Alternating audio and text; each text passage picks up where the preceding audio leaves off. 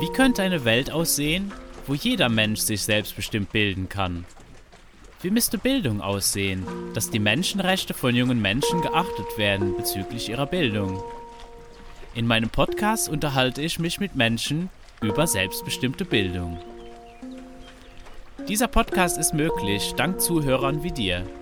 Wenn du einen einfachen Weg suchst, meine Arbeit zu unterstützen, abonniere meinen Podcast doch bei Spotify, Apple, Google oder bei meinem Telegram-Kanal What About SDE. Ein Review oder Teilen mit Freunden hilft auch sehr dabei, dass mehr Menschen den Podcast finden können. Ich freue mich auch über jede finanzielle Unterstützung, entweder mit einer einmaligen Spende oder mit deiner monatlichen Unterstützung auf Patreon. Mit dieser unterstützt du nicht nur meine Arbeit mit dem Podcast, sondern auch alle anderen Projekte in Bezug auf selbstbestimmte Bildung, wo ich mich engagiere. Alle Links findest du in der Beschreibung. Vielen Dank und viel Spaß mit einer neuen Episode von Wie wäre es mit selbstbestimmter Bildung? Dies ist der erste Teil meines Gesprächs mit Barbara Effenberg. Barbara ist Psychologin, Sonder- und Heilpädagogin und Mama von fünf Kindern. Viel Spaß mit dem ersten Teil über Homeschooling und Schule. Ich freue mich heute auf das Gespräch mit Barbara Effenberg. Äh, Barbara, du bist Psychologin, du bist Sonderheilpädagogin und du bist auch Mama von fünf Kindern und hast jetzt aktuell ein Buch über Homeschooling geschrieben. Home, Schule hat Pause. Danke, dass du hier bist und dass wir uns unterhalten über deine Geschichte. Danke für die Einladung. Vielleicht magst du uns erstmal erzählen, wie du überhaupt zu diesem Thema gekommen bist, dass es das überhaupt gibt und dass das eine Möglichkeit ist? Ja, also wir sind im äh, Rahmen einer Schulspaltungsgeschichte eigentlich dazu gekommen. Ich dachte, ich habe meine zwei mittleren Kinder sehr gut geparkt in einer Montessori-Schule. Wunderbare Schule und wunderbare Menschen. Es war wirklich schön. Und wie das in Alternativschulen leider dann oft ist, ist diese Schule dann durch eine Schulspaltung, äh, hat sich dann eigentlich aufgelöst und wir mussten dann eine Alternative finden. Und meine Kinder haben die andere Schule, die ich ausgesucht habe, auch eine Montessori-Schule, eine bilinguale, wirklich für mich schön. Also es hat mir gut gefallen. Äh, sie haben sie abgelehnt, wollten nicht und haben sich selbst, weil damals schon die Diskussion war, also die Alternative wäre dann eben Homeschooling, haben sich dann eigentlich beide zusammen auch, die sind nur eineinhalb Jahre auseinander und haben sich da irgendwie, in Österreich sagt man, auf ein Packel gehaut und haben zu zweit beschlossen, also sie wollen jetzt Homeschooling machen. Äh, in dem Moment war ich sehr, ich hatte zu dem Zeitpunkt ein Baby und habe mir gedacht, ah, wie soll das gehen? Und die Direktorin der Schule, die sich aufgelöst hatte, hat mich da aber bestärkt und hat gesagt, probiert es einfach, ja, macht das einmal. Und wir hatten eine super Möglichkeit, das auch auszuprobieren, weil es in Österreich so ist, dass du, wenn du dich, du kannst dich unterm Jahr nicht abmelden. Das machen die deswegen, damit nicht jemand aus einem Streit mit der Schule heraus oder aus einem Konflikt einfach gehen kann. Das heißt, du kannst dich für das kommende Schuljahr nur entscheiden, wenn du dich im Jahr davor, also bis Juni ist das im Moment die Frist, entschieden hast und abgemeldet hast damit das eben dazu nicht kommen kann. Und wir hatten aber die Möglichkeit, das trotzdem auszuprobieren. Die Direktorin hat uns im Rahmen der, äh, der sicheren Zeit in der Schule, wo wir noch Zeugnisse bekommen haben, die Möglichkeit gegeben, ähm, das mal auszuprobieren. Und das war cool und es war von der ersten Sekunde an so, äh, dass wir gesagt haben, hey, das ist unseres. Ja? Also waren, war dann auch so ein Zufall. Wir waren dann in, in Paris und in Rom, ähm, kurz, ja, also als Touristen eigentlich aber dort Wohnungen gemietet gehabt und haben eine Zeit lang dort gewohnt, aber jetzt nicht ewig lange, aber einfach mal, ja, also ein verlängerter Urlaub, sage ich mal. Und die Kinder haben dort gelernt. Mit Büchern damals noch, weil sie waren so gewohnt. Und dann habe ich festgestellt, das ist eigentlich cool. Das ist eigentlich ein lässiges Leben. Äh, wir gehen an den Strand, wir haben die Bücher mit, äh, wir lernen dann doch nichts, dann gehen wir ins Kaffeehaus und irgendwie am Nachmittag freut es dann doch jemanden und dann zieht man sich mal die neuen Planeten an und macht das in Geografie, dann hat das plötzlich auch einen ganz anderen Bezug, weil die Kinder, dann ist es natürlich schon interessant, ja, wo ist denn eigentlich äh, Spanien, weil wir sind gerade in Spanien, oder wo ist eigentlich Rom und äh, warum ist Rom so groß und, ähm, und warum stehen da überall so zusammengefallene Steinhaufen herum? Und dann wird das spannend. Ne? Und wir haben dann festgestellt, dass eigentlich ein, eine Lebensart, die uns schon gefallen wird. Also dafür, dass ich am Anfang so überzeugt war, dass das nur Freaks machen, hat mich das dann schon überrascht. Also ich habe dann festgestellt, entweder bin ich jetzt auch ein Freak oder, oder es geht für mich einfach auch. Und es war gut. ja, es war schön für uns. Mhm. Und wir haben uns dann dafür entschieden und sind im kommenden September dann tatsächlich äh, eingestiegen. Und ich wollte ja ursprünglich nur mit einem Kind. Ähm, und das Geschwisterkind hat sich dann aber einfach dazu entschieden und dann war ich auch ganz froh. Es wäre für mich komisch gewesen, ein Kind in der Früh in die Schule zu bringen und das andere zu Hause zu haben. Und sie waren dann beide im Homeschooling. Dazu gab es dann noch das Baby. Die Großen waren aber schon groß, eigentlich schon sehr selbstständig. Und so waren wir sehr frei. Magst du vielleicht ein bisschen erzählen, wo, wo diese Vorurteile, so welche Menschen sich für so einen Weg entscheiden, eigentlich so herkommen? Äh, ähm, hast du da irgendwie eine Idee, auch wie das für dich war, dass, so, dass man so Vorstellungen hat, was das bedeutet, Menschen, die dann zu Hause irgendwie oder nicht in die Schule gehen? Ja, ich glaube schon, dass ich da eine Idee habe. Ich kann jetzt natürlich nur von, ich kann von Österreich sprechen und ein ganz klein wenig mit diesem Blick nach Deutschland, weil es dort einfach auch ein bisschen Medienberichterstattung gibt, weil das Thema einfach spannender ist. Ja, das Thema ist sehr spannend, wenn du natürlich dort Familien hast, die mit dem Gesetz in Konflikt kommen, denen man androht, die Kinder wegzunehmen für sowas Banales, hier so Banales wie Homeschooling. Und dann gibt es Medienberichterstattung, die gibt es hier natürlich auch. Und ich glaube, äh, wir, wir kennen ja alle keine Homeschooler, wir kennen schon Homeschooler. Ja? Also ich als Nicht-Homeschoolerin, ich kannte keine. De facto kommt das dann über die Medien. Und wer sind denn dann eigentlich die Leute, die ihre Kinder unterrichten? Es sind, also mir spontan, ja, fallen mir dann ein Amish People.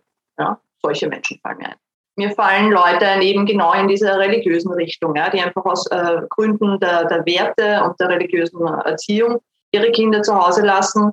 Das ist ein guter Grund, ja, aber das sind einfach dann schon Leute, die natürlich nicht so ganz ähm, Mainstream sind. Ja. Also heute seinen Glauben zu leben ist nicht mehr Mainstream. Das ist im Moment eben nicht. Es ist nicht modern, oder sagen wir mal so. Und dann gibt es diese vielen deutschen Berichterstattungen von Menschen, die dann natürlich in eine Ecke drängt sind und so ein bisschen auf der Flucht sind. Und dann ist man natürlich so ein, was sind denn das für komische Menschen, dass die sich für was so einsetzen? Ähm, wie kann ihnen das so wichtig sein, dass das Kind nicht in die Schule geht, wenn doch jeder sein Kind in die Schule geht? Ja? Dann sind das einfach Exoten. Und man möchte das, glaube ich, auch, diese Leute sehr weit wegschieben.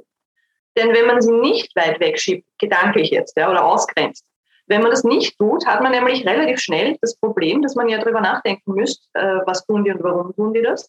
Und wenn ich das tue, komme ich sofort in Konflikt mit meiner eigenen Schulentscheidung, ja, mit der Entscheidung, meine Kinder in die Schule zu geben. Denn dann müsste ich ja überlegen, aha, die haben Gründe. Welche Gründe sind das? Und das machen Leute einfach ungern. Ja. Das ist psychologisch einfach so dass man seinen eigenen Weg nicht hinterfragen möchte. Deswegen sucht man sich Menschen, die ähnliche Wege gehen, ähm, die ähnliche Glaubensrichtungen haben, die ähnliche Berufe haben. Das ist in jedem Freundeskreis eigentlich so. Im Bekanntenkreis habe ich Menschen, die mir ähnlich sind. Ist so, weil das bequemer ist einfach. Es ist angenehmer für einen, so sein Leben zu verbringen, als ständig ähm, so Input zu bekommen oder in Frage gestellt zu werden. Ich glaube, dass das damit einfach zu tun hat, dass, die, dass diese Menschen sehr an den Rand gedrängt sind. Jetzt, wo es so ist und ich auch dastehe, also auch bei den Exoten, ähm, muss ich sagen, ja, so exotisch sind die ja eigentlich nicht. Ja? Was sie aber schon sind, und sie sind natürlich anders ja, als der Durchschnittsmensch, sind sie nämlich schon, aber in ganz anderen Dingen. Ja? Sie sind nicht öko, bio, irgendwo, da wo ich sie gesehen hätte. Das sind sie nicht.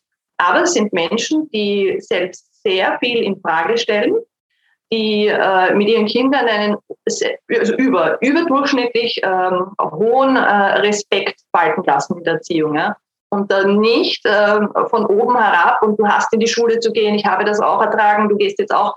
Das gibt es dort nicht. Und damit sind sie natürlich ähm, eine besondere Gruppe von Menschen. Ja? Aber nicht im Sinne von äh, Ausgrenzung oder die sind jetzt seltsam oder sowas, aber sie haben einen anderen Lebensweg. Die Eltern haben ganz oft äh, Berufe, die nicht ganz üblich sind. Das muss man auch sagen, sehe ich auch immer wieder. Da gibt es dann äh, den Tätowierer, da gibt es dann die Fitnesstrainerin, die selbstständig ist, äh, jemanden, der eine Bar betreibt und auch einfach sagt, er würde seine Kinder sonst gar nicht sehen. Äh, solche Menschen sind es. Und dann kann man relativ schnell, man sucht dann halt das Offensichtliche, wenn man Homeschooler dann ein paar im Bekanntenkreis hat und sagt, ah, die sind ja alle so seltsam für mich ist das die Erklärung, ja, dass das zustande kommt. Meine halt. So in, in meinem Freundeskreis oder auch so, die, so eine Beobachtung ist, dass auch sehr oft äh, Pädagogen ja. diesen Weg wählen. Auch, auch sehr interessant. Ne? Ja, also Pädagogen, das ist, äh, das ist ja auch tatsächlich erwiesen. Dazu gibt es ja auch Zahlen, relativ gute Zahlen. Das ist, äh, gibt ja wenig Zahlen, aber aus Ländern, äh, wo das äh, mehr institutionalisiert ist, gibt es gute Studien. Und auch bei uns weiß man es, weil ja die Eltern ähm, äh, schon als erstens einmal Beruf angeben. In Österreich ist das so, dass du na, äh, schreiben musst, ob du ein Lehrer bist. Auch erst in den letzten fünf Jahren ungefähr, das war früher nicht. Ähm, und es ist so, dass wir natürlich in jetzt, wo es sehr viele Homeschooler gibt, immer wieder auch welche treffen. Und es ist schon so, dass wahnsinnig viele Lehrer dabei sind, egal aus welchen pädagogischen Berufen. Ja, aber die sind so. Und das hat, äh, wir haben das auch schon diskutiert in diesen Runden. Äh, und ich glaube, es hat, oder ich weiß, ja, es hat damit zu tun, dass diese Menschen einen Einblick haben in das System und dem durchaus auch kritisch gegenüberstehen. Das machen fast alle Lehrer. Also fast alle Lehrer sagen, das System ist so gut, wie es kann, ähm, aber es ist nicht besonders gut. Und die versuchen sehr, sehr viele, ihr Kind davor zu bewahren, zu beschützen. Viele suchen auch einfach eine gute Schule, sind da sehr kritisch einfach, ja? weil es ist ja, es heißt ja nicht, wenn mein Kind in einer Schule nicht zurechtkommt oder ich das nicht möchte, ich muss jetzt gleich ins Homeschooling flüchten, ja. Das muss ich ja nicht. Es gibt so viele Schulen, Alternativschulen. Es gibt ganz viele Möglichkeiten, sein Kind ähm, seinem Kind Bildung zukommen zu lassen, sage ich mal. Dass ich mal sage, äh, da gibt es viele Wege, die man beschreiten könnte, bevor man sich fürs Homeschooling äh, dann wirklich entscheidet. Ja? Und diese Menschen sind als Lehrer, sehen sie die Typen und sehen sie die Kollegen, sehen sie die, die Schwächen des Systems. Und dann ja, man hat ein, also Menschen, die noch nie was damit zu tun gehabt haben und einfach Kinder bekommen und fünf Jahre später vor der Schulentscheidung stehen, entscheiden das aus dem Bauch heraus oder nehmen das, was alle nehmen und gehen den Weg des Mainstream. Ja, der einfache halber tun die das. Das kann ein Lehrer eigentlich nicht. Ja, sondern ein Lehrer muss sich zu dem Zeitpunkt kritisch damit auseinandersetzen, ob er das wirklich möchte. Viele entscheiden sich dann dafür, ja, das möchte ich. Aber ich glaube, die Zahl, die unterschiedliche Zahl, weil es eben so stark äh, unterschiedlich ist, weil so viele Homeschooler Eltern eben Lehrer sind, entsteht nur deshalb, weil die vorher drüber nachdenken. Und wenn man allen Eltern vorher verordnen würde, ja, durch eine Zwangsmaßnahme, das kann man natürlich nicht, macht doch keinen Sinn. Aber wenn man denen sagen müsste, ähm, wenn euer Kind vier ist, müsst ihr einen Kurs besuchen, der dauert zwei Wochen und dort beschäftigen wir uns intensiv mit Bildungswegen, mit Pädagogik, mit Didaktik, was ist möglich für mein Kind, wie ist mein Kind, vielleicht mit einer Austestung fürs Kind, damit wir vorher wissen, ob es Legasthenie hat oder eine Lernschwäche oder ADHS oder was ganz was anderes.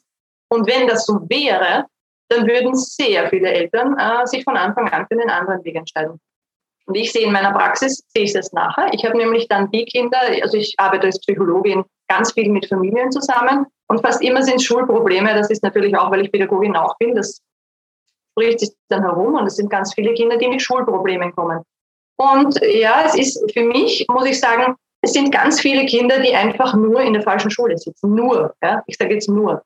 Äh, wenn ein Kind aber in einer falschen Schule sitzt, die unpassend ist, dann kommt es zu Problemen. Dann hat das Kind dort, ist dort aufmüpfig, das Kind macht dort Terror, das Kind wird dann, auch hochbegabte Kinder werden plötzlich als Sonderschüler eingestuft. Dann, dann rennen ganz viele Dinge falsch. Die Kinder können dann nicht lernen, weil sie dort nicht lernen können, weil es zum Beispiel einfach zu laut ist oder die Gruppe zu groß ist, werden sie dann eben auch wieder abgestuft, bleiben sitzen, wechseln Schule. Das ist wahnsinnig problematisch eigentlich und in Wirklichkeit könnte man es in 95 Prozent der Fälle, würde ich mal sagen, vermeiden, wenn man sich vorher gut überlegen würde, was ist das für ein Kind, was braucht mein Kind eigentlich äh, und welche Schule ist passend. Und zwar gar nicht, muss ich es jetzt unbedingt ins Homeschooling geben, das muss ich nicht. Ich kann aber jedes Kind ins Homeschooling geben. Also das glaube ich auch. Es ist nicht so, dass das ein Programm ist für Randgruppen, ja, oder das ist nicht das Programm für Kinder, die in der Schule nicht zurechtkommen oder so. Nein, Homeschooling passt für jeden. Und so aus dem Grund, weil es einfach so gut passend gemacht werden kann, weil ich alles habe. Ich habe alle Freiheiten. Deswegen ja, würde für jedes Kind passen. Deswegen ist es ein guter Ausweg oder ein guter alternative Weg. Aber im Grunde genommen geht es eigentlich mehr darum zu schauen, auch weil die Kinder, äh, auch weil die Eltern Betreuungspflichten haben und ja sonst nicht zum Arbeiten kommen. Das ist für viele Eltern einfach total zentral, die Kinder betreut zu bekommen. Äh, dass man vorher einfach wirklich genau schaut, äh, was braucht mein Kind, wie ist mein Kind, ist mein, mein Kind überhaupt gruppentauglich, ja, hält mein Kind es aus, fünf Stunden am Tag auf engstem Raum mit 25 anderen Kindern zu sein, die weil Kinder so sind, laut sind, ja, die sich bewegen, ja, die äh, soziale Dynamik da drin haben, die Freunde haben, die die äh, Kinder nicht mögen, ja, die Streit anfangen. Und natürlich müssen Kinder das lernen, ja, klar. Wir wollen ja alle, dass unsere Kinder sozialisiert sind. Aber muss das in einer Situation stattfinden, wo sie, ähm, also wo sie nicht weg können? Ja, das würde man jetzt nicht machen. Ja. Also das ist jetzt vielleicht ein ganz ein böser Vergleich für Leute, die keine Tiere haben. Ja. Aber also wir haben einen Hund, ja, und der ist auch eigentlich fast ein Familienmitglied. Und um meinen Hund, das macht man einfach mit Hunden, ja, so, wie, so wie man das mit Kindern auch macht. Man geht mit Kindern am Spielplatz, mit Hunden muss man aber auch unter Hunden gehen. Unter Hunde gehen, damit die lernen, mit anderen Hunden zu interagieren. Ja, sonst funktioniert das auch nicht. Man würde aber nicht auf die Idee kommen, mit einem Welpen in äh, eine Situation zu gehen, wo ein Garten ist, der vielleicht nur 100 Quadratmeter hat, in dem 25 fremde Hunde sind und ihn dort frei laufen lassen und ihn dort sozialisieren. Ja, weil dort kann das nur schiefgehen. Ja? Also allein die Idee. Und wenn man das sagt, 25 Hunde in einem Garten, sagt sofort jeder, um Gottes Willen, natürlich tut man das nicht. Der arme Hund, ja, der arme Welpe, der ist ja völlig überfordert. ja, und mit unseren Kindern tun wir es. Das ist eigentlich auch ein spannender Vergleich. Also prinzipiell ist ja schon mal der Vergleich so, wie man dann Hunde erzieht und Kinder, wahrscheinlich schon vielen jetzt die Haare zu Berg stehen. Und äh, äh, also mir auf jeden Fall, wenn ich so einfach nur die Vorstellung und eigentlich, wie du es dann so erzählst, dann, dass wir es eigentlich fast noch schlimmer machen wie mit Hunden. Ja. Also ich hatte, ich bin ja auch Musikpädagoge und kann mich sehr gut erinnern, dass ich da ein sehr großes Problem mit hatte, wenn es um so äh, naja, Methoden ginge mit der extrinsischen Motivation, so Belohnungssysteme, wo dann wirklich mal, ich hatte irgendeine Weiterbildung, wo dann vorgeschlagen wurde, ja, wenn die dann nicht motiviert sind, dann kannst du ihnen ja Gummibärchen anbieten. Und ich kann mich erinnern, damals hatte ich gemeint, äh, ich mache keine Hundedressur, ich arbeite mit Menschen. Und äh, es tut mir leid, aber ich, also, ich war echt, ich fand das völlig daneben und auch respektlos äh, gegenüber von jungen Menschen. Aber das ist trotzdem so, wie du eben sagst, ja, du würdest niemals 25 Welpen irgendwo zusammenpferchen und dann hoffen, dass das dann irgendwie äh, toll wird und das und das auch nach Sozialisation nennen. Äh, genauso äh, gut ähm, finde ich es äh, fragwürdig, eben dann äh, junge Menschen irgendwie zu bestechen mit äh, Gummibärchen, damit sie irgendeine Aufgabe Aber du darfst das, so. ne? Also das finde ich so krass. Genau, du, und es wird verlangt. Dir vorgeschlagen, ja genau. Und das darf man, also das ist offensichtlich gesellschaftlich ähm, gestattet, ja, das ist okay. Was ja eigentlich verrückt ist, ja. Das ist ganz verrückt, das zu tun. Und darüber darf man dann reden und dafür darf, darf man, nach, man darf nachdenken, ob man ihnen Gummibärli gibt, dass man was lernt. Äh, was mache ich dann später? Verspreche ich dem 15-Jährigen dann ein Mopa, wenn er, die, wenn er geht und die Schularbeit positiv schreibt? Was mache ich mit ihm, wenn er 18 ist? Äh, also wie geht das weiter? Das ist ja ein Konzept, das ja völlig nicht funktioniert auch. Weiß ja jeder. Also das ist äh, verrückt, ja. Und das macht man aber mit, also man macht es mit Hunden eigentlich auch schon nicht mehr. Also Leute, die sich mit dem Hundetraining beschäftigen, ich bin da nicht sehr involviert, ja, aber die tun das in Hundeschulen auch nicht mehr. Und ich muss auch sagen, mit der Klasse, ja, weil wir vorher mit der Klasse überlegt haben, wie viel Platz ist in einer Klasse, wie eng ist das.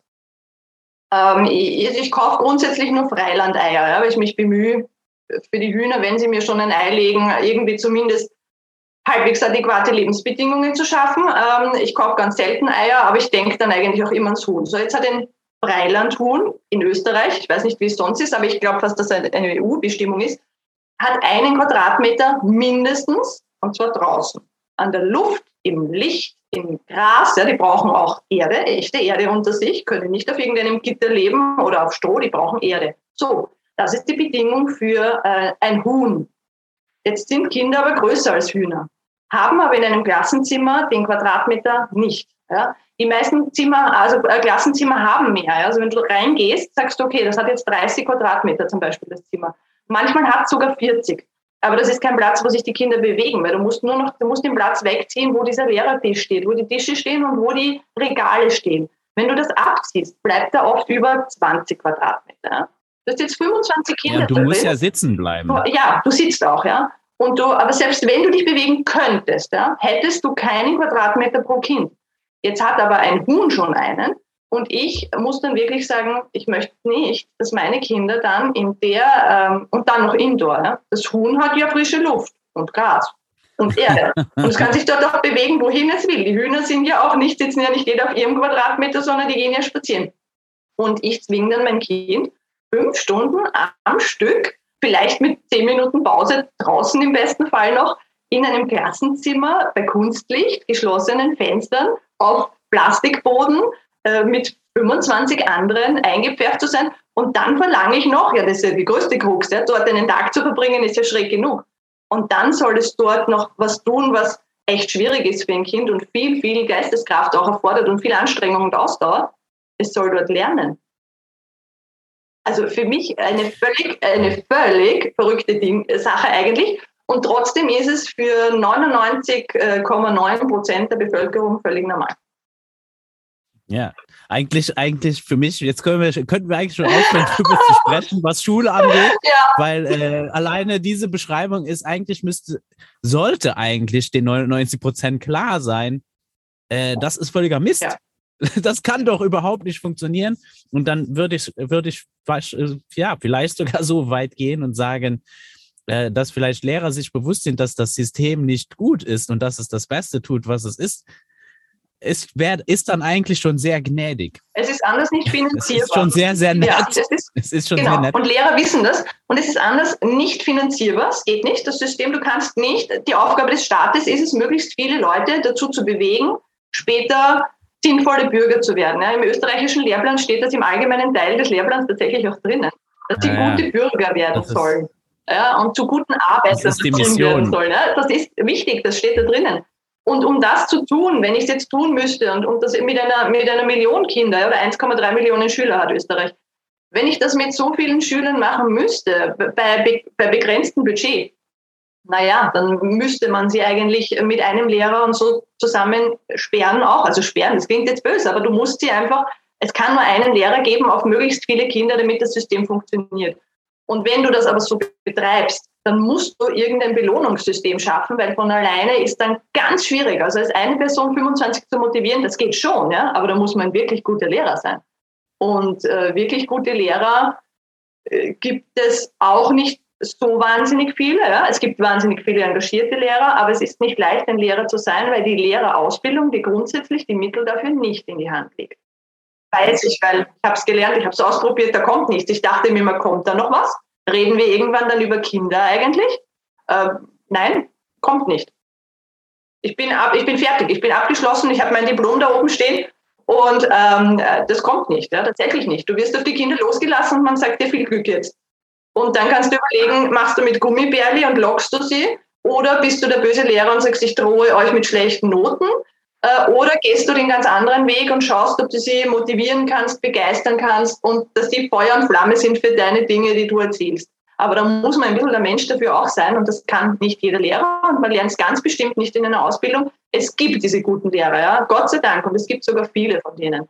Ähm, aber für viele, viele, viele ist es einfach nur ein sehr bequemer Weg äh, von der Schule auf die Uni, nachher direkt in die Schule zurück und ein gemütliches Leben mit vielen Ferien bei guter Bezahlung. Ja? Ich würde vielleicht dir zum Teil ein bisschen widersprechen, einfach nur wegen meiner persönlichen Erfahrung. Ähm, also ich persönlich habe eigentlich erfahren, erstens mal äh, Lehrer sein, also diese Rolle, die braucht es für mich nicht, weil ich festgestellt habe, für mich, wenn ich Menschen einfach begleite in dem, was sie sowieso machen wollen, äh, das ist viel einfacher, braucht viel weniger Ressourcen, ist viel. Ich brauche auch niemanden zu motivieren, weil der Mensch ist prinzipiell sowieso motiviert, etwas zu lernen. Und ich meine, das, was du beschreibst, also ich will dir nicht ganz widersprechen in dem Sinn. Also das, was du beschreibst, ist eher so die Vorstellung, wie eigentlich ja, unsere Gesellschaft, wie der Staat sich vorstellt, dass Schule funktionieren müsste. Und das ist eben diese Vorstellung von, ich muss das kontrollieren. Es sind die Erwachsenen, die in der Verantwortung sind.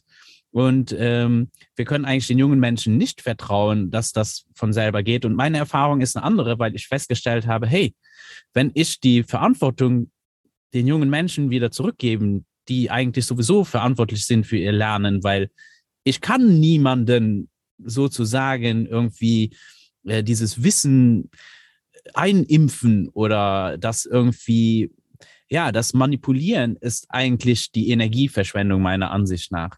Und äh, da gibt's auch Studien zum Beispiel von Peter Gray und so weiter. Und, und das ist ja auch, deswegen heißt mein Podcast ja auch eben selbstbestimmte Bildung, wo er eben von Self-Directed Education spricht.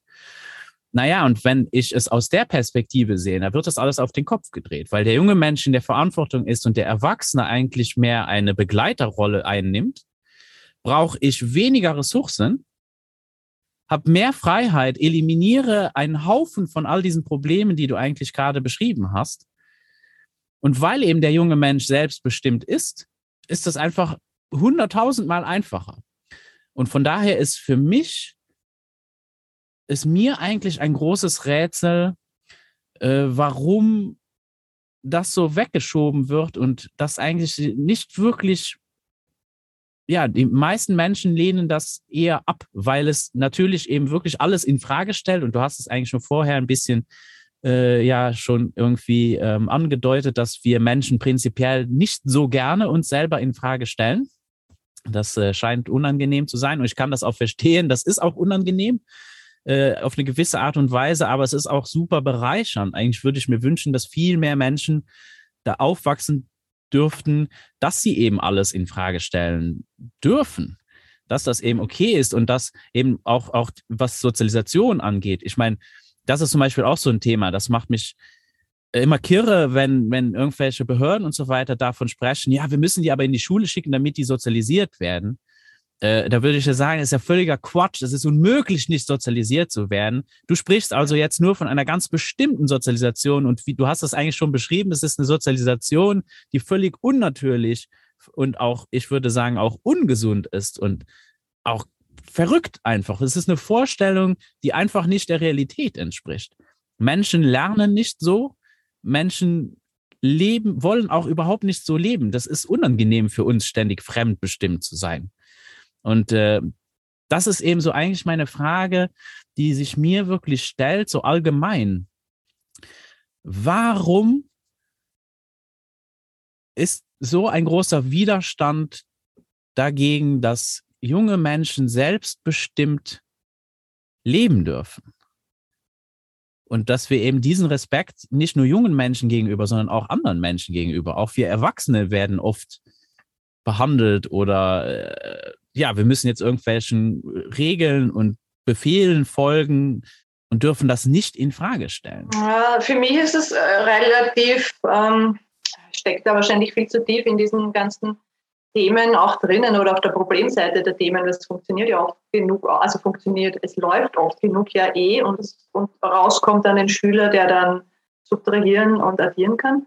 Das funktioniert ja schon. Ich glaube, dass es grundsätzlich immer schwieriger ist, wenn du als Lehrer einen Arbeitsauftrag hast, der nicht ein Fach wie zum Beispiel Musik betrifft, äh, wo sich jemand ja doch verwirklicht auch, sondern es ist ein Fach wie Mathematik. Die, Kinder, die sich in Mathematik verwirklichen wollen, da gibt es natürlich auch, sind aber weniger, äh, weil man den Kindern immer sagt, Mathematik, uh, ganz was Schwieriges, lernst du das später. Schwierige Einstellung, aber genauso läuft das dann und dann bist du als Lehrer ja gezwungen, also beruflich. Ja, du kriegst ja als Lehrer dein Geld dafür dass du einer bestimmten Menge von Kindern in einem bestimmten Zeitraum, zehn Monate, den Stoff, der dir vorgelegt wird, eintrichterst. Das heißt, bewertet wird die Geschichte danach, nach wie viele von diesen Kindern können dieses oder jenes rechnen zum Beispiel. Und das ist tatsächlich dann schwieriger. Natürlich kann man so auch. Man kann auch selbstbestimmt lernen auf diese Weise. Man kann das auch mit Mathematik, keine Frage. Ja, das wissen wir beide. Ähm, aber es ist um einiges schwieriger. Und es ist natürlich dann auch so, wenn ich ein offenes Lernen betreibe und sage, okay, die Selbstbestimmung spielt hier eine Rolle, dann ist, ähm, dann ist das einfach für den Lehrer nicht umzusetzen. Oder er glaubt, es ist nicht umzusetzen, weil er diesen Stichtag nach zehn Monaten hat. Das finde ich auch unheimlich schwierig an, unserer, äh, an unserem Homeschooling in Österreich, dass wir nach zehn Monaten diese Überprüfung haben und bei der Externistenprüfung abliefern müssen. Das ist äh, völlig ungünstig für freies Lernen. Das ist wirklich schlecht. Das boykottiert das einfach total. Und die Lehrer sind aber dann noch mehr unter Zugzwang, weil die machen das nicht freiwillig, sondern es ist deren Job. Und sie werden überprüft von ihren Direktoren und müssen das in die Kinder hineinbekommen, irgendwie dieses Wissen. Und es ist ganz, ist immer ein Fehler, ja? so wie du auch schon gesagt hast, ich kann nicht was in ein Kind hineinstecken. Ja? Das ist ja keine Information. Die, das ist nicht, selbst wenn ich eine Karte habe und da steht die Information drauf, ich stecke sie ja nicht in den Kopf hinein. Ja? Das rennt ja so nicht. Sondern in Wirklichkeit rennt ja Lernen so, ähm, ich sehe einen Baum, ja. Und äh, natürlich wandert der Baum nicht in meinen Kopf. Ja? Das, das, geht ja auch schon gar nicht. Das, das, haben ja viele Leute glauben, dass der Lernen ja so funktioniert. Ähm, oder ich habe eine Information. Also ich habe jetzt diesen Baum. Grundsätzlich, was habe ich denn von dem Baum? Ich habe von dem Baum ein Bild, weil ich kann ihn sehen. Ich habe von dem Baum aber noch viel mehr und das vergisst man sehr, sehr schnell, ja? weil wir haben mehr Sinne. Ich rieche den Baum, ich spüre den Baum, wenn ich nah dran bin. Ähm, ich habe zu dem Baum, und das ist jetzt der wichtigste Punkt an dem Baum, einen emotionalen Bezug. Denn wenn ich das nicht habe, gar keinen, dann gehe ich an dem Baum vorbei und sehe den nicht mal. Und wenn mich eine Stunde später jemand fragt, ob ich einen Baum gesehen habe, sage ich nein, habe keinen Baum gesehen, war keiner. Ähm, gut, ich habe aber jetzt einen. Ja, und jetzt denken wir mal alle an ein großes, eine große weite Wiese. Und auf dieser großen weiten Wiese steht ein freistehender, wunderschöner Apfelbaum mit Äpfeln. Diese Information geht jetzt an jemanden vorbei, der wirklich gar nichts damit zu tun hat, der keine Emotion dazu hat. Ja, das ist jetzt bei nicht so vielen Leuten der Fall, aber wenn ich mit meinen Gedanken woanders bin, weil meine äh, Kinder, ja, zum Beispiel die Oma ist gerade gestorben oder der, der, Hund ist krank oder ja, es ist einfach irgendwas Emotionales gerade in meinem Leben, dann gehe ich an dem Baum vorbei und sehe ihn gar nicht. Da gibt es kein Lernen, ja, da gibt es keinen Kontakt, da gibt es keine Emotion zwischen dem Baum und mir. Dann gibt es auch kein Lernen.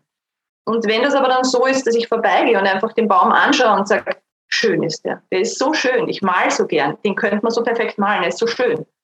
Dann wandert, dann habe ich eine Emotion, ja, und dann geht's los. Das ist nämlich das, was ich brauche für Lernen. Wenn ich das nicht habe, startet das Programm nicht. Ja. Das ist, unser Hirn ist, natürlich hat das viel mit Emotionen zu tun, aber im Endeffekt ist es ein, eine Vernetzung, ja. es ist eine elektrische Geschichte und die startet nicht, dieses Lernprogramm läuft nicht an, wenn die Emotion nicht da ist. Und das kann jetzt eben dadurch passieren, dass ich einfach hungrig bin und diese Äpfel sehe und mir einfach denke, oh, Hunger, schöner Apfelbaum. Und dann geht's los. Und dann wandert eben dieses Bild in meinen Kopf hinein. Und dort wird es verarbeitet. Dort trifft es nämlich auf die Emotion und auf, in jedem Kind, in jedem Menschen, der vor dem Baum steht, auf eine andere. Auf den bei meinem Kind, ich habe Hunger, ich will den Apfel. Beim nächsten, ich möchte den Baum malen, der ist so wunderschön, das Licht ist so schön. Äh, ein anderer sitzt drunter und sagt, das riecht so toll und das erinnert mich an meine Oma und ihren Apfelkuchen. Und diese Emotion ist es, ja. Und dann wandert das in meinen Kopf und macht dort ein Abbild, ja, ein Abbild dessen. Natürlich nicht der Baum selbst und äh, das ist ein Abbild dessen. Und das bleibt mir dann und das ist dann da. Und wenn ich jetzt aber mit was so Abstrakten daherkomme wie äh, Sachunterricht, der Zug fährt von A nach B äh, wann kommt er an, wann trifft er den anderen. Wir kennen diese Beispiele. Ja? Äh, oder wir beladen den LKW mit Äpfeln und Birnen und verlieren dann einen Sack und wie viel ist jetzt noch drauf. Das ist alles ziemlich krass für Kinder. Zum Beispiel gibt es Kinder, die sind noch nie Zug gefahren. Gibt es. Ja. Äh, äh, mein Kind unter anderem. Ja. Ich glaube, es ist tatsächlich neun und noch nie Zug gefahren. Wir haben Autos, wir haben den Bedarf mit Zugfahren nicht. Wir sind halt noch nie Zug gefahren. Wir könnten das dann irgendwann machen, aber es wäre gekünstelt. Also in unserem Leben kommt Zug nicht vor. Wir sehen auch ganz selten Züge, folglich hat sie keinen Bezug und hätte mit einem Rechenbeispiel natürlich ein ganz anderes Thema als ein Kind, das jeden Tag äh, Zug fährt oder das mit dem Zug auf Urlaub war. Dann trifft das auf eine andere Emotion, dann ist das mein Ding, dann möchte ich das wissen. Sie interessiert das überhaupt nicht. Und wenn ich dann ein Kind habe, das mit Zügen nichts am Hut hat, dann kann das ganz schwer in diesem Bereich lernen. Und das ist das Problem des gesamten Schulsystems, dass ich, egal in welchem Gegenstand, in, äh, und Mathe ist ein schönes Beispiel, wenn ich kein Beispiel schaffen kann, dass das Kind interessiert, kein Problem, dass das Kind interessiert, wenn ich immer, Mathematik funktioniert ja so, ich, gebe als Lehrer ein, ich sehe als Lehrer ein Thema, ich erfinde dazu ein Problem, das es gar nicht gibt, weil der Zug steht natürlich nirgendwo und der trifft auch keinen anderen Zug. Ja, nie ist das passiert. Aber ich erfinde jetzt ein, ein Thema, dann bringe ich meinen Schülern bei, wie sie das, das zu lösen haben. Das nehme ich auch noch. Ich gebe ihnen die Lösung dann auch noch vor. Die präsentiere ich ihnen sage dann nur, das ist die richtige Lösung, denn es gibt nur eine. Ich tue so, als gäbe es nur eine. Das ist in Mathematik aber gar nicht so. Und dann müssen die Kinder diese Lösung reproduzieren. Das ist aber langweilig. Das ist so tot langweilig. Ich glaube, es ist in dem Buch drinnen. Ich habe mittlerweile ein zweites auch schon geschrieben. Das ist aber noch nicht veröffentlicht. Ich weiß es nicht. In einem von den beiden ist es drinnen. Meine Tochter äh, war sieben Jahre alt damals oder acht und wollte eine Schildkröte. Diese Schildkröte gab es nicht. Ja. Ich wollte auch keine Schildkröte, aber ja, habe mal gesagt, sehen wir mal, schauen wir mal. Sie ist ein Kind, das immer schnell Wünsche hat und die dann wieder und dann wieder neue Wünsche hat. Und sie wollte für diese Schildkröte, die es noch gar nicht gab, in unserem Garten ein Grundstück haben, einen Garten und den einzäunen für die Schildkröte. Und dann habe ich gesagt, fünf Quadratmeter kannst du haben, das kann ich abzweigen. Und sie wollte unbedingt, dass es quadratisch ist. Warum auch immer, keine Ahnung, war ihre Idee. Und ich habe dann gesagt, na, überleg halt, wie viel Zaun du brauchst. Wir können dann Zaun kaufen. Ich zahle den Zaun, wir kaufen Zaun und du kannst das dann einzäunen, damit die Schildkröte, die wir noch nicht haben, nicht weglaufen kann. Und dann stand sie vor dem Problem, dass natürlich fünf Quadratmeter ja höchst ungünstig, dann auszurechnen, wie lang die Seitenlänge ist, wenn man sieben Jahre alt ist. Und äh, ich konnte an dem Tag nicht, weil ich äh, beschäftigt war und nicht, ich wollte nicht mit ihr sitzen oder irgendwas zeigen. Es war für mich nicht der richtige Zeitpunkt. Aber sie hat begonnen, von alleine äh, auszurechnen, wie das funktioniert. Sie hat einfach, und sie konnte auch nicht, also das Dividieren war jetzt nicht das Thema, sondern sie hat mal gerechnet. Sie hat dann einfach gerechnet, ähm, äh, Kommazahlen hat sie zuerst herausgefunden, was Kommazahlen sind, und dann hat sie 1,1 mal 1,1. Also 1 mal 1 war zu wenig, das war ihr klar. Ähm, dann hat sie 1,1 mal 1,1. Dann ist sie gekommen und hat gefragt, wie multipliziert man mit diesen Kommazahlen jetzt eigentlich? Das habe ich ihr theoretisch erklärt und habe nur gesagt, die Kommazahlen zählst von hinten weg, machst das Komma dann dort wieder hin, dann stimmt's. Hat sie dann gemacht, von ganz von alleine. Gut, sie hat eine Lösung gefunden, angenähert natürlich. Es war jetzt nicht wie der Taschengerechner hätte es gelöst, aber sie hat eine Lösung gefunden, die verdammt nah dran war an der Wahrheit. Und, äh, und dann war das für mich einfach, so habe ich mich so ein, so ein Aha-Moment, so ein ganz, so ein, so ein, ein Zauber, ja, einfach zu sehen, dass ein Kind für ein eigenes Problem mit eigenen Emotionen, weil sie ja diese Schildkröte haben wollt, äh, ein Problem hat und für das Problem eine Lösung findet und am Ende funktioniert die Lösung auch noch. Das Kind war sieben oder acht damals. Wir haben keine Schildkröte bekommen, aber äh, das, sie hat danach, lustigerweise, sie war sieben oder acht, sie war wirklich klein und hat danach nie wieder in der Mathematik bis heute nicht, sie ist jetzt 15, nachgefragt, wie man etwas löst. Nie wieder. Weil sie diesen Knackpunkt hatte, ich kann, wenn ich lang genug drüber nachdenke, das alleine lösen. Und das ist das Ding, ja. Und den Moment brauchst du. Und den Moment lösen wir in der Schule nicht aus, natürlich, wenn wir das Problem erfinden, den Schülern aufzwingen und die Lösung noch präsentieren und von ihnen verlangen, genau die zu reproduzieren. Geht nicht. Dann komme ich an den Punkt nicht. Und dann bekomme ich nicht den Punkt, wo dieses Kind sagt, aus mir heraus will ich das und ich kann das auch.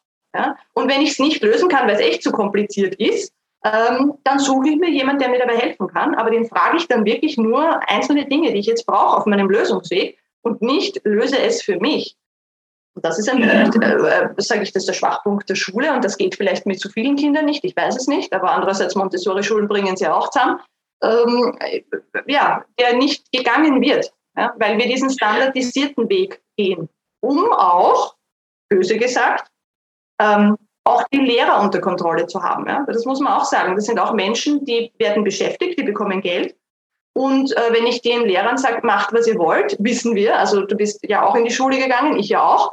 Und da gibt es ja dann schon Lehrer, die dann reinkommen, äh, die große Zeitung ausklappen und sagen, ja, mach dann halt mal. Ja? Und dann sitzt man in der Geografiestunde und macht die Englischaufgabe oder solche Dinge.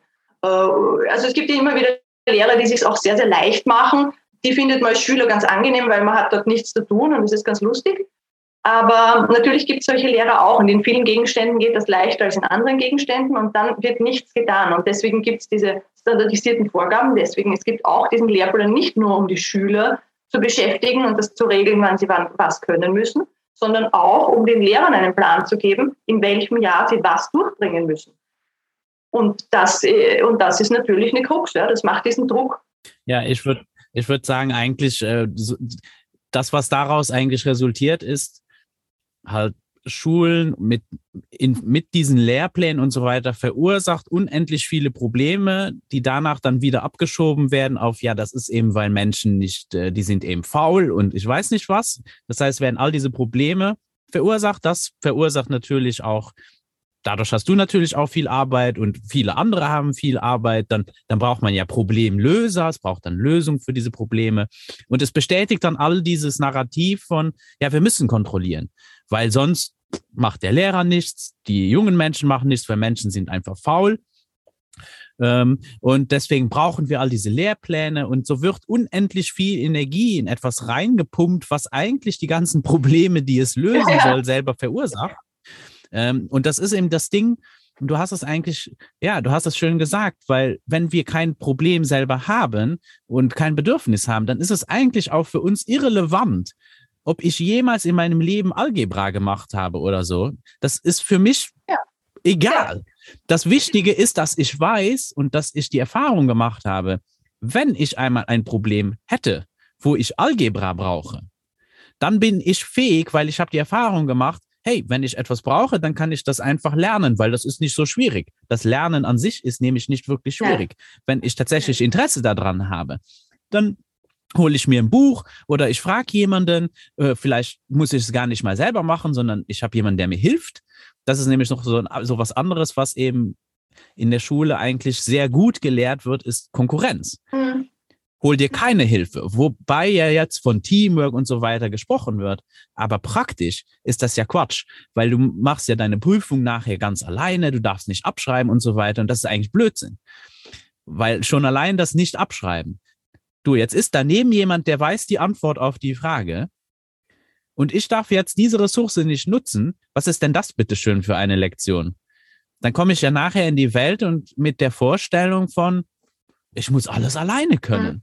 Und das ist ja völliger Schwachsinn. Wir brauchen eben nicht alles alleine zu können und nicht jeder muss alles wissen, sondern wir Menschen arbeiten eigentlich sehr gut zusammen, indem wir eben verschiedene Interessen haben, indem wir so vielfältig sind, weil wir alle anders sind.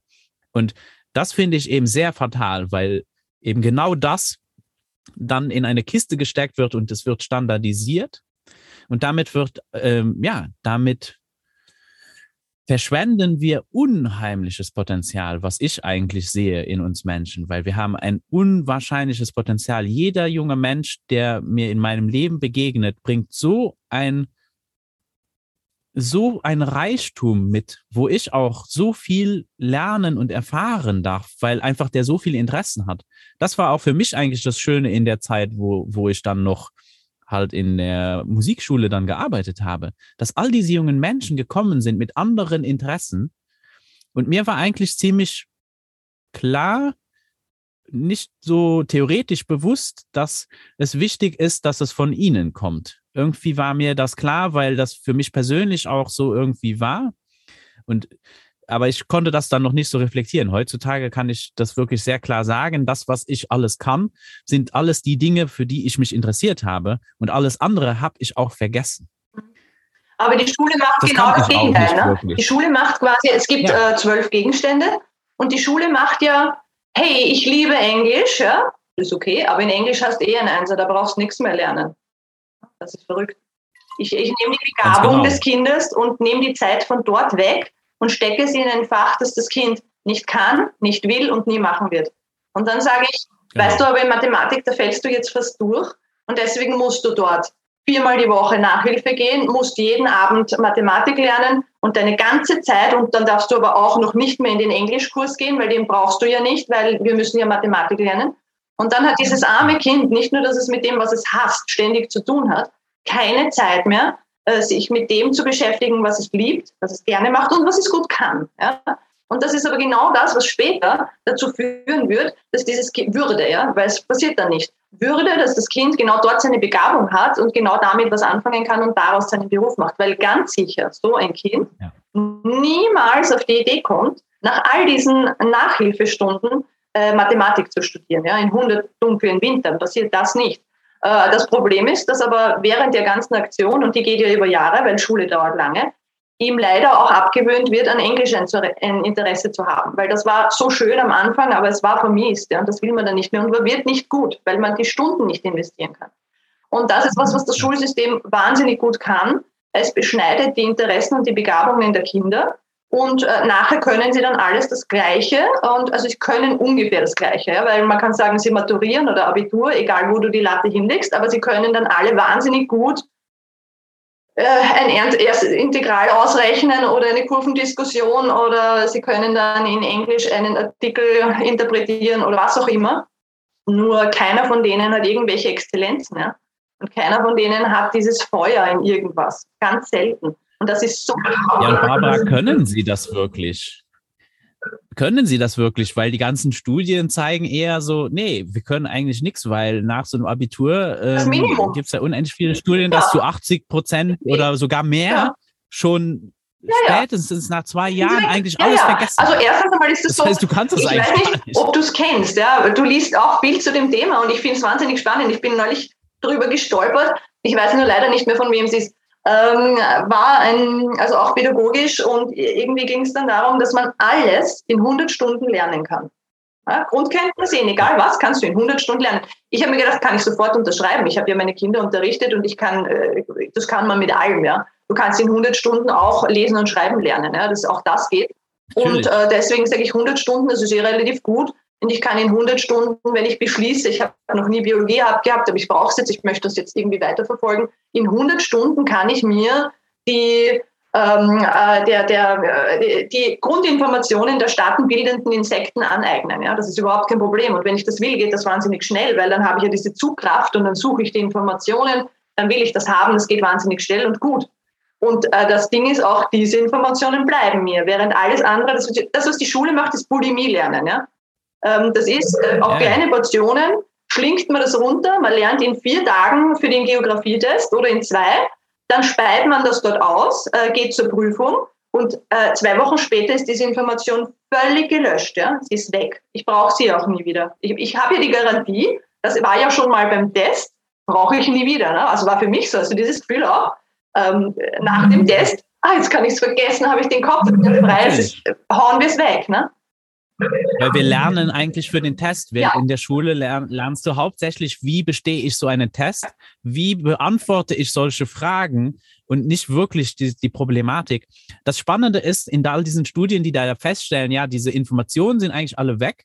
Und dann wird es aber äh, relativiert und gerechtfertigt mit, ja, aber weißt du, die Metafähigkeiten, die bleiben ja. Und darum ginge es. Und der Witz für mich ist dabei, weil das ist eigentlich so, wenn, wenn es um selbstbestimmte Bildung geht, dann spricht man nur von Metafähigkeiten. Mhm. Also das ist prinzipiell das, worum es geht. Aber da ist das, aber es ist interessant, weil die Perspektive ist eine andere, weil die, das Vertrauen ist da. Naja, weißt du, die Metafähigkeiten, dass ich eben etwas lernen kann, weil ich irgendein Interesse verfolge.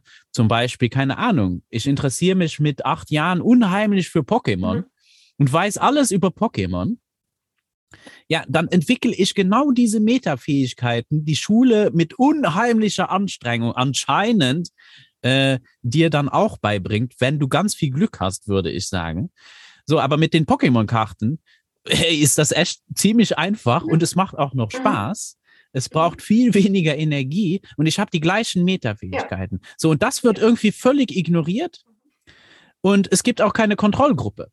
Weil wenn das so wäre, dass ja. ich eben diese ganze, ich, ich will es jetzt mal echt krass ausdrücken, diesen ganzen Mist lernen muss, für, um diese blödsinnigen Tests zu bestehen, wo ist die Kontrollgruppe, bitteschön, von den Menschen, die diese ganzen Tests nicht machen und das alles äh, weglassen und, und lassen wir uns mal angucken, ob die dann diese Metafähigkeiten auch haben oder haben die die vielleicht dann nicht. Weil ansonsten ist das nämlich eine sehr komische und sehr unwissenschaftliche Behauptung, mhm.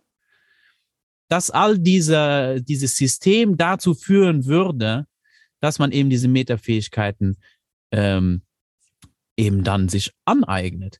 Und da äh, würde ich ganz klar sagen, ja, da sind eben gerade, wie auch immer wir es nennen wollen, Menschen, die eben dann nicht zur Schule gehen, das eben nicht machen, das sind, ist eigentlich die Kontrollgruppe. Aber aus, aus Amerika weiß man es relativ genau. Dort gibt es Studien, ne? Genau, es gibt ein paar Studien und deswegen weiß man, die haben diese Metafähigkeiten auch alle. Die können das auch alle. Und haben mehr Zeit, was zu lernen, ne? Wir können nämlich dann auch mehr lernen. Also der Output ist der bessere tatsächlich, wenn man nicht in die Schule geht. Aber wie, wie verrückt, ein System hier herzustellen, das so teuer ist und so aufwendig, um was zu bekommen, was von ganz von alleine passiert. Und das hat halt ein Stück Tradition auch. Schule ist ja, sehr, Schule ist ja eine alte Erfindung eigentlich und kommt aus einer Zeit, ist ja nie wieder hinterfragt worden, aber es kommt aus einer Zeit, zu der äh, in der Zeit der Industrialisierung sehr viele Leute schon, also die große, viel größer als jetzt, die größere Menge der Bevölkerung sehr arm war und sehr viele Kinder hatte. Also ich habe jetzt mal äh, dann aus Spaß und Jux äh, Dollerei geschaut, wie viele Schüler es vor 100 Jahren in Österreich gab. Ja wahnsinnig viele, viel mehr als jetzt. Also das kann man sich nicht vorstellen, weil die Leute halt einfach, da hatte man nicht zwei Kinder oder ein Kind oder vielleicht gar keins, sondern man hatte halt sieben, acht. Und das war schon normal. Und da gab es unheimlich viele Kinder, die unterernährt waren, die nicht beschäftigt waren, weil ihre Eltern arbeiten waren und die natürlich zu Hause dann sehr schnell für Arbeit eingespannt worden sind und dann mit acht schon irgendwo gearbeitet haben oder am Feld arbeiten mussten und zu gar keiner Bildung gekommen sind. Und das war damals schon klar, dass eine Grund, also ein Grundstock an Bildung schon eine feine Sache wäre, weil es ja auch schön ist, wenn man lernt zu lernen, weil dann kann man alleine weiter tun. Wenn man mal weiß, wie es geht, geht das ganz gut. Und deswegen wollte man diesen Kindern schon einen Grundstock und da muss ich einfach lesen und schreiben können. Und wenn die Eltern das daheim nicht können, können mir die das nicht beibringen. Also hat man gesagt, man steckt sie in die Schule, bringt ihnen die Grundkenntnisse bei. Damals war das auch so, dass Kinder mit äh, 11, 12, 13, ja, war Schule eigentlich auch wieder vorbei. Ja. Viel über die Volksschule ging es ja nicht hinaus. Äh, dann sind die Kinder eh aufs Feld arbeiten gegangen oder eben woanders hin. Ähm, und dafür war es gut, weil die Kinder waren dann, haben Grundkenntnisse zum Beispiel der Hygiene gelernt, haben zumindest eine Mahlzeit in der Schule bekommen. Das heißt, sie waren nicht mehr so dünn und nicht mehr so krank, wie sie vorher waren. Dafür war es schon gut. Äh, der primäre, das Bildungsziel dahinter war ja sehr basal eigentlich und das hat es damals auch erfüllt und das erfüllt es ja noch immer. Ja. Also die meisten Kinder, die rauskommen aus der Schule, können ja lesen und schreiben. Äh, viele andere Blödsinn halt auch noch und sie haben sehr viel Zeit verbraucht mit Unnötigkeiten. Das, das verschweigt man halt oder wir ignorieren das einfach bitte. Ähm, und von dem her muss ich sagen, es hat einfach eine andere Daseinsberechtigung, Schule, als sie erfunden worden ist. Und jetzt, wo es ganz anders ginge und die Möglichkeiten ganz andere wären, hinterfragt niemand. Ja, das ist das, äh, das Spannende ist äh, eben, da gibt es auch ähm, einfach Rechnungen dazu, weil es gibt ja eben Summerhill, Subway-Schulen, wo es ganz frei ist. Das ist viel, viel billiger. Ja. Das ist der Witz bei der Sache, weil die meisten, ach, das ist unmöglich und das ist so kompliziert und ich weiß nicht. Aber das stimmt alles überhaupt nicht. Es ist überhaupt nicht. Es ist viel, viel billiger. Es ist viel weniger Stress. Und natürlich, ich will jetzt nicht behaupten, dass die, ähm, das ist ja dann wirklich sehr, sehr frei. Und ich kann mir durchaus vorstellen, dass es Menschen gibt, die gerne, die gerne mehr Anleitung haben wollen das darf es ja auch alles geben. Und ich würde auch niemals sagen, hey, wir brauchen, lass uns diese Gebäude jetzt alle abschaffen und eben das, was du sagst, diese, äh, das sind ja auch positive Aspekte von, dass eben auch junge Menschen, dass es eben so etwas geben darf wie, hey, du darfst einfach mal wachsen. Und einfach, was es meiner Meinung nach so, was es nicht braucht, sind all diese Zwänge, all diese Kontrollmechanismen, all diese autoritären, hierarchischen Strukturen. Das könnten wir einfach in die Tonne kloppen. Das braucht es man, nicht. Nein, man braucht es nicht. Und die Lehrer können es aber nicht. Und ich, also aus eigener Erfahrung, ja, eine ganz kurze Geschichte von meiner Tochter und ihrem Mathematikunterricht ähm, wo die mir schon sehr stark vor Augen gehalten hat, was das Problem an der Sache ist und dass man schon selber da auch dann damit können muss. Weil Problem war so, wir hatten im April des Jahres die Prüfungen abgelegt, das heißt, sie waren fertig, die Kinder beide. Wir hatten ab Ostern nichts mehr zu tun, Sommerferien, also du kannst sagen, April, Mai, Juni schon Ferien, Juli, August so und so Ferien. Im September hat Madame dann gemeint, mein Sohn hat zu lernen begonnen, relativ von alleine. Äh, sie war, weiß nicht mehr wie alt, elf oder so, zehn, und hat beschlossen, naja, im September ist das Wetter noch so schön, ich lerne dann mal nicht. Okay.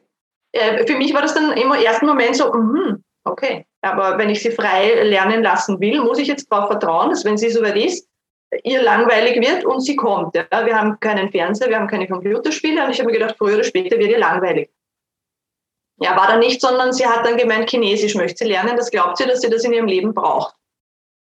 Also wir haben keinen Bezug zu China, null Ahnung, haben mir dann Lern-CDs gekauft und die hat dann wirklich begonnen, Chinesisch zu lernen. Ja, mit einer Akribie, unglaublich. Ja, ich war beeindruckt, habe mich gewundert. Das ging den ganzen Oktober so. Den ganzen November hat sie dann das Kind, das nie gelesen hat, beschlossen, sie will jetzt dicke Bücher lesen und hat sich solche Wälzer besorgt und hat sie tatsächlich gelesen. Das Legasthenie-Kind, das nie lesen wollte. Das hat dann den ganzen November gedauert und im Dezember hat sie dann erklärt, jetzt ist schon vor Weihnachtszeit, sie kann auch nicht lernen. Dann war ich nervös, wirklich nervös. Und das ist, glaube ich, der Punkt, die Lehrer äh, in der Schule das zu ertragen. Ja? Weil ich habe dann rückblickend betrachtet, das waren schon sechs, sieben Monate von Phase, ich mache jetzt nichts. Ja? Das war nicht nichts, weil sie hat sich einen Weg angeeignet, wie man eine Sprache lernen kann. Sie hat ihre Angst vor großen Büchern und großen Textmengen abgelegt. Ja? Das war nicht nichts, das wusste ich. Aber jemand anderer weiß das nicht, ja, dass die Kinder nicht nichts lernen. Die tut nicht nichts. Das ist nicht nichts. Das ist ein Meilenstein eigentlich, aber man muss ihn als den erkennen können. Und zu Weihnachten war ich dann wirklich schon sichtlich nervös und Gott sei Dank, äh, rückblickend betrachtet, hat sie nach Weihnachten dann gemeint, und wo sind denn meine Bücher? Äh, ich würde jetzt dann doch lieber anfangen, sonst geht sich das nicht aus bis zur Prüfung.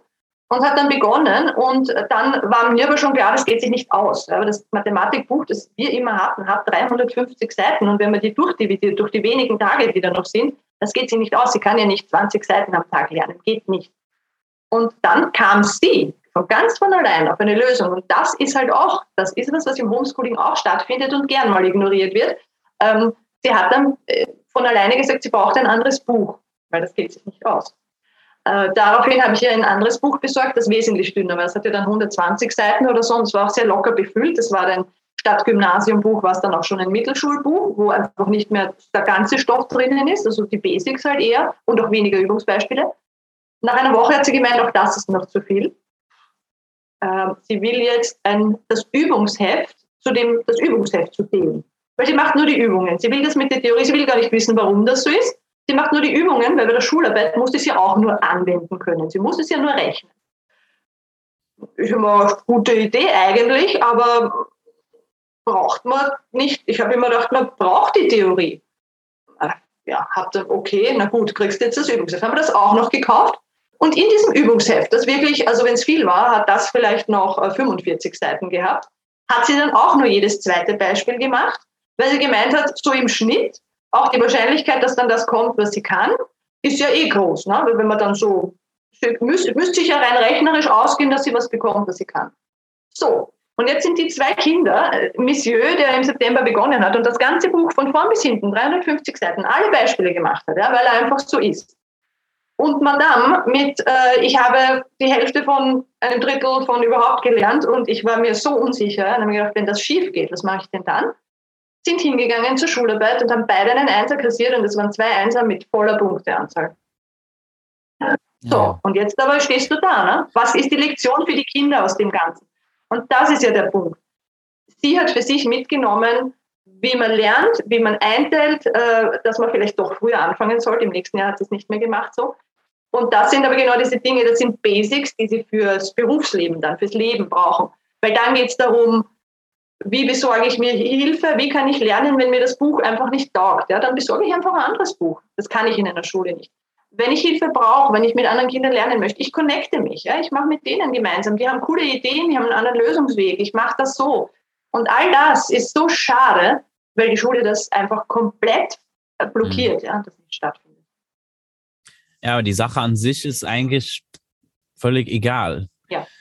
Und deswegen, das, und das ist eben das, was ich so spannend finde. Das kann genauso gut mit Minecraft oder mit Pokémon-Karten ja, alles. Ja, und es ist wesentlich lustiger, viel lustiger für die Kinder. Und, genau, und es ist eigentlich schade, dass einfach, ähm, und das ist eben die große Herausforderung. Die große Herausforderung, die jungen Menschen sind sowieso längst Experten, wenn es um selbstbestimmte Bildung geht, ja. weil das ist unser natürlicher Zustand. Das machen sie auch von Geburt an, ja, sie können das. Sie, können, sie kommen so auf die Welt. Ja. Sie, sie kommen, also sie werden geboren und lernen selbstbestimmt. Und das vergisst man, weil die Leute sagen dann immer, mein Kind kann das nicht. Und dann sage ich immer, na, ja, wie hat's Krabbeln gelernt? Bist du am Boden vor dem Kind ja. her und hast ihm dann Übungsbeispiele gegeben zum Thema Krabbeln oder wie war das? Ach so, alleine gelernt, von ganz von alleine. Interessant, ja. Und mit allen Dingen passiert das so und Kinder sind nicht faul. Ja? Also wenn man mal ein Kind, äh, ein fremdes, ein eigenes, gesehen hat, was die für eine Akribie haben, wenn sie dann wollen, ja, wenn sie krabbeln wollen, diese Kraftanstrengungen, ja, die müssen ja Muskelkater haben ohne Ende, diese Babys, die dann sich in die Höhe stemmen, ja, auf die Knie, auf die Hände und dann loskrabbeln. Die machen ja den ganzen Tag nichts anderes, bis sie es können. Und dann, und dann aber dieses Gesicht, ja, auch in einem, im Gesicht eines Babys, diesen Stolz und diese Freude zu sehen, jetzt kann ich mich endlich fortbewegen. Und das ist eben nicht nur, das geht weiter. Und du kannst das haben, ähm, bis ins hohe Alter. Ja? Und, und wir auch. Ja? Das glaubt man nämlich auch nicht. Aber wir können das auch noch so machen, wenn wir aufpassen. Ja? Die große Herausforderung ist, eben diese Glaubenssätze nicht zu entwickeln, die, wo Schule und eben auch, naja, so unser Umfeld um uns rum leider so gut ist, die uns einzuimpfen. Eben, dass wir faul sind, dass wir Motivation brauchen, äh, dass Menschen auch eigentlich, ja, es ist eben so dieses Menschenbild, was so im Großen und Ganzen äh, herrscht, wie Ideen, die zum Beispiel Bücher wie Der Herr der Fliegen oder so äh, transportiert. Das ist eigentlich eine Katastrophe, äh, weil das einfach nicht der Realität entspricht. Natürlich wird es zu einer Realität, wenn Menschen anfangen, das zu glauben. Dann manifestieren wir das natürlich. Aber ein Baby, wie du sagst, dem, dem käme nie in den Sinn, dass, dass das jetzt schwierig wäre. Aber auch da ist es möglich. Auch da äh, bringen Menschen es fertig, eben auch so ganz, ganz kleinen, jungen, unschuldigen Menschen solche Ideen halt. Wir, wir, klar, wir geben die, das ist eben, was tatsächlich Sozialisation ist. Eben diese Glaubenssätze geben wir weiter. Und ich habe das Gefühl, dass wir da wesentlich vorsichtiger sein sollten und viel mehr Reflexion brauchen und es viele falsche Glaubenssätze einfach gibt, die es, die wir seit Tausenden von Jahren halt äh, schön pflegen und jedes Mal weitergeben an die nächste Generation. Kennst du die Geschichte vom Adler ähm, und dem Hühnerhof? Kennst du das? Ich finde das eine äh, passend. Das ist nämlich wirklich jetzt genau, das ist genau das, was du erzählt hast, in eine Fabel verpackt. Und zwar ist es so, dass ein Mann, ein, ein Hühnerbauer, findet ein Ei. Das ist ein Adler, also nimmt ein Adlerei, legt es in den Hühnerhof und die Hühner brüten das aus und der Adler kommt auf die Welt und lebt mit den Hühnern im Hühnerhof und pickt die Körner und, und schaut immer hinauf zu den Adlern, die fliegen und sagt immer, so fliegen müsste man können und wie schön und diese Freiheit und ach, ja, und die Hühner sagen zu ihm immer, ja, aber du bist nur ein Huhn. Ja, und du pickst da jetzt einfach weiter und wir, wir sind so nicht, ja, wir können das nicht. Und dieser, dieser, ja, also in der, in der bösen Variante oder unangenehmen Variante dieser Geschichte bleibt der Adler tatsächlich im Hühnerhof und stirbt dort auch. Ähm, und genau das ist es aber eigentlich, ja, weil jedes Kind eigentlich wissen müsste, dass es ein Adler ist, ja, dass, dass es alle Möglichkeiten hat. Und das Kindern aber gar nicht einzutrichtern oder zu erzählen, sondern einfach nur darauf zu achten, dass man es ihnen nicht austreibt, weil sie wissen es alle von Anfang an und sie spüren es. Aber man treibt es ihnen wirklich aus und das ist das Problem. Das sind manchmal Geschwisterkinder, Freunde, die sagen, kannst du nicht, darfst du nicht. Wir sind es, ja. Manchmal sind es Eltern, die den Kindern sagen, Buchstaben kommen erst in der Schule, jetzt nicht, ja. Zahlen, hm, jetzt nicht, kannst du noch nicht, kannst du noch nicht, was ist denn das für ein Satz, ja? Schrecklich, gehört verboten eigentlich. Und so enden sehr viele Kinder Adler, sehr viele Kinder sind, alle Kinder sind Adler. Und sie enden aber im Hühnerhof.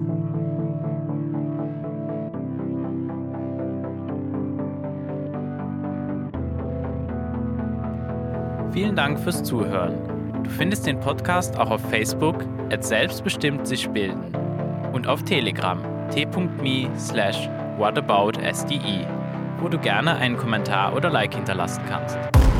Ich freue mich über dein Feedback. Bis zum nächsten Mal bei Wie wäre es mit selbstbestimmter Bildung?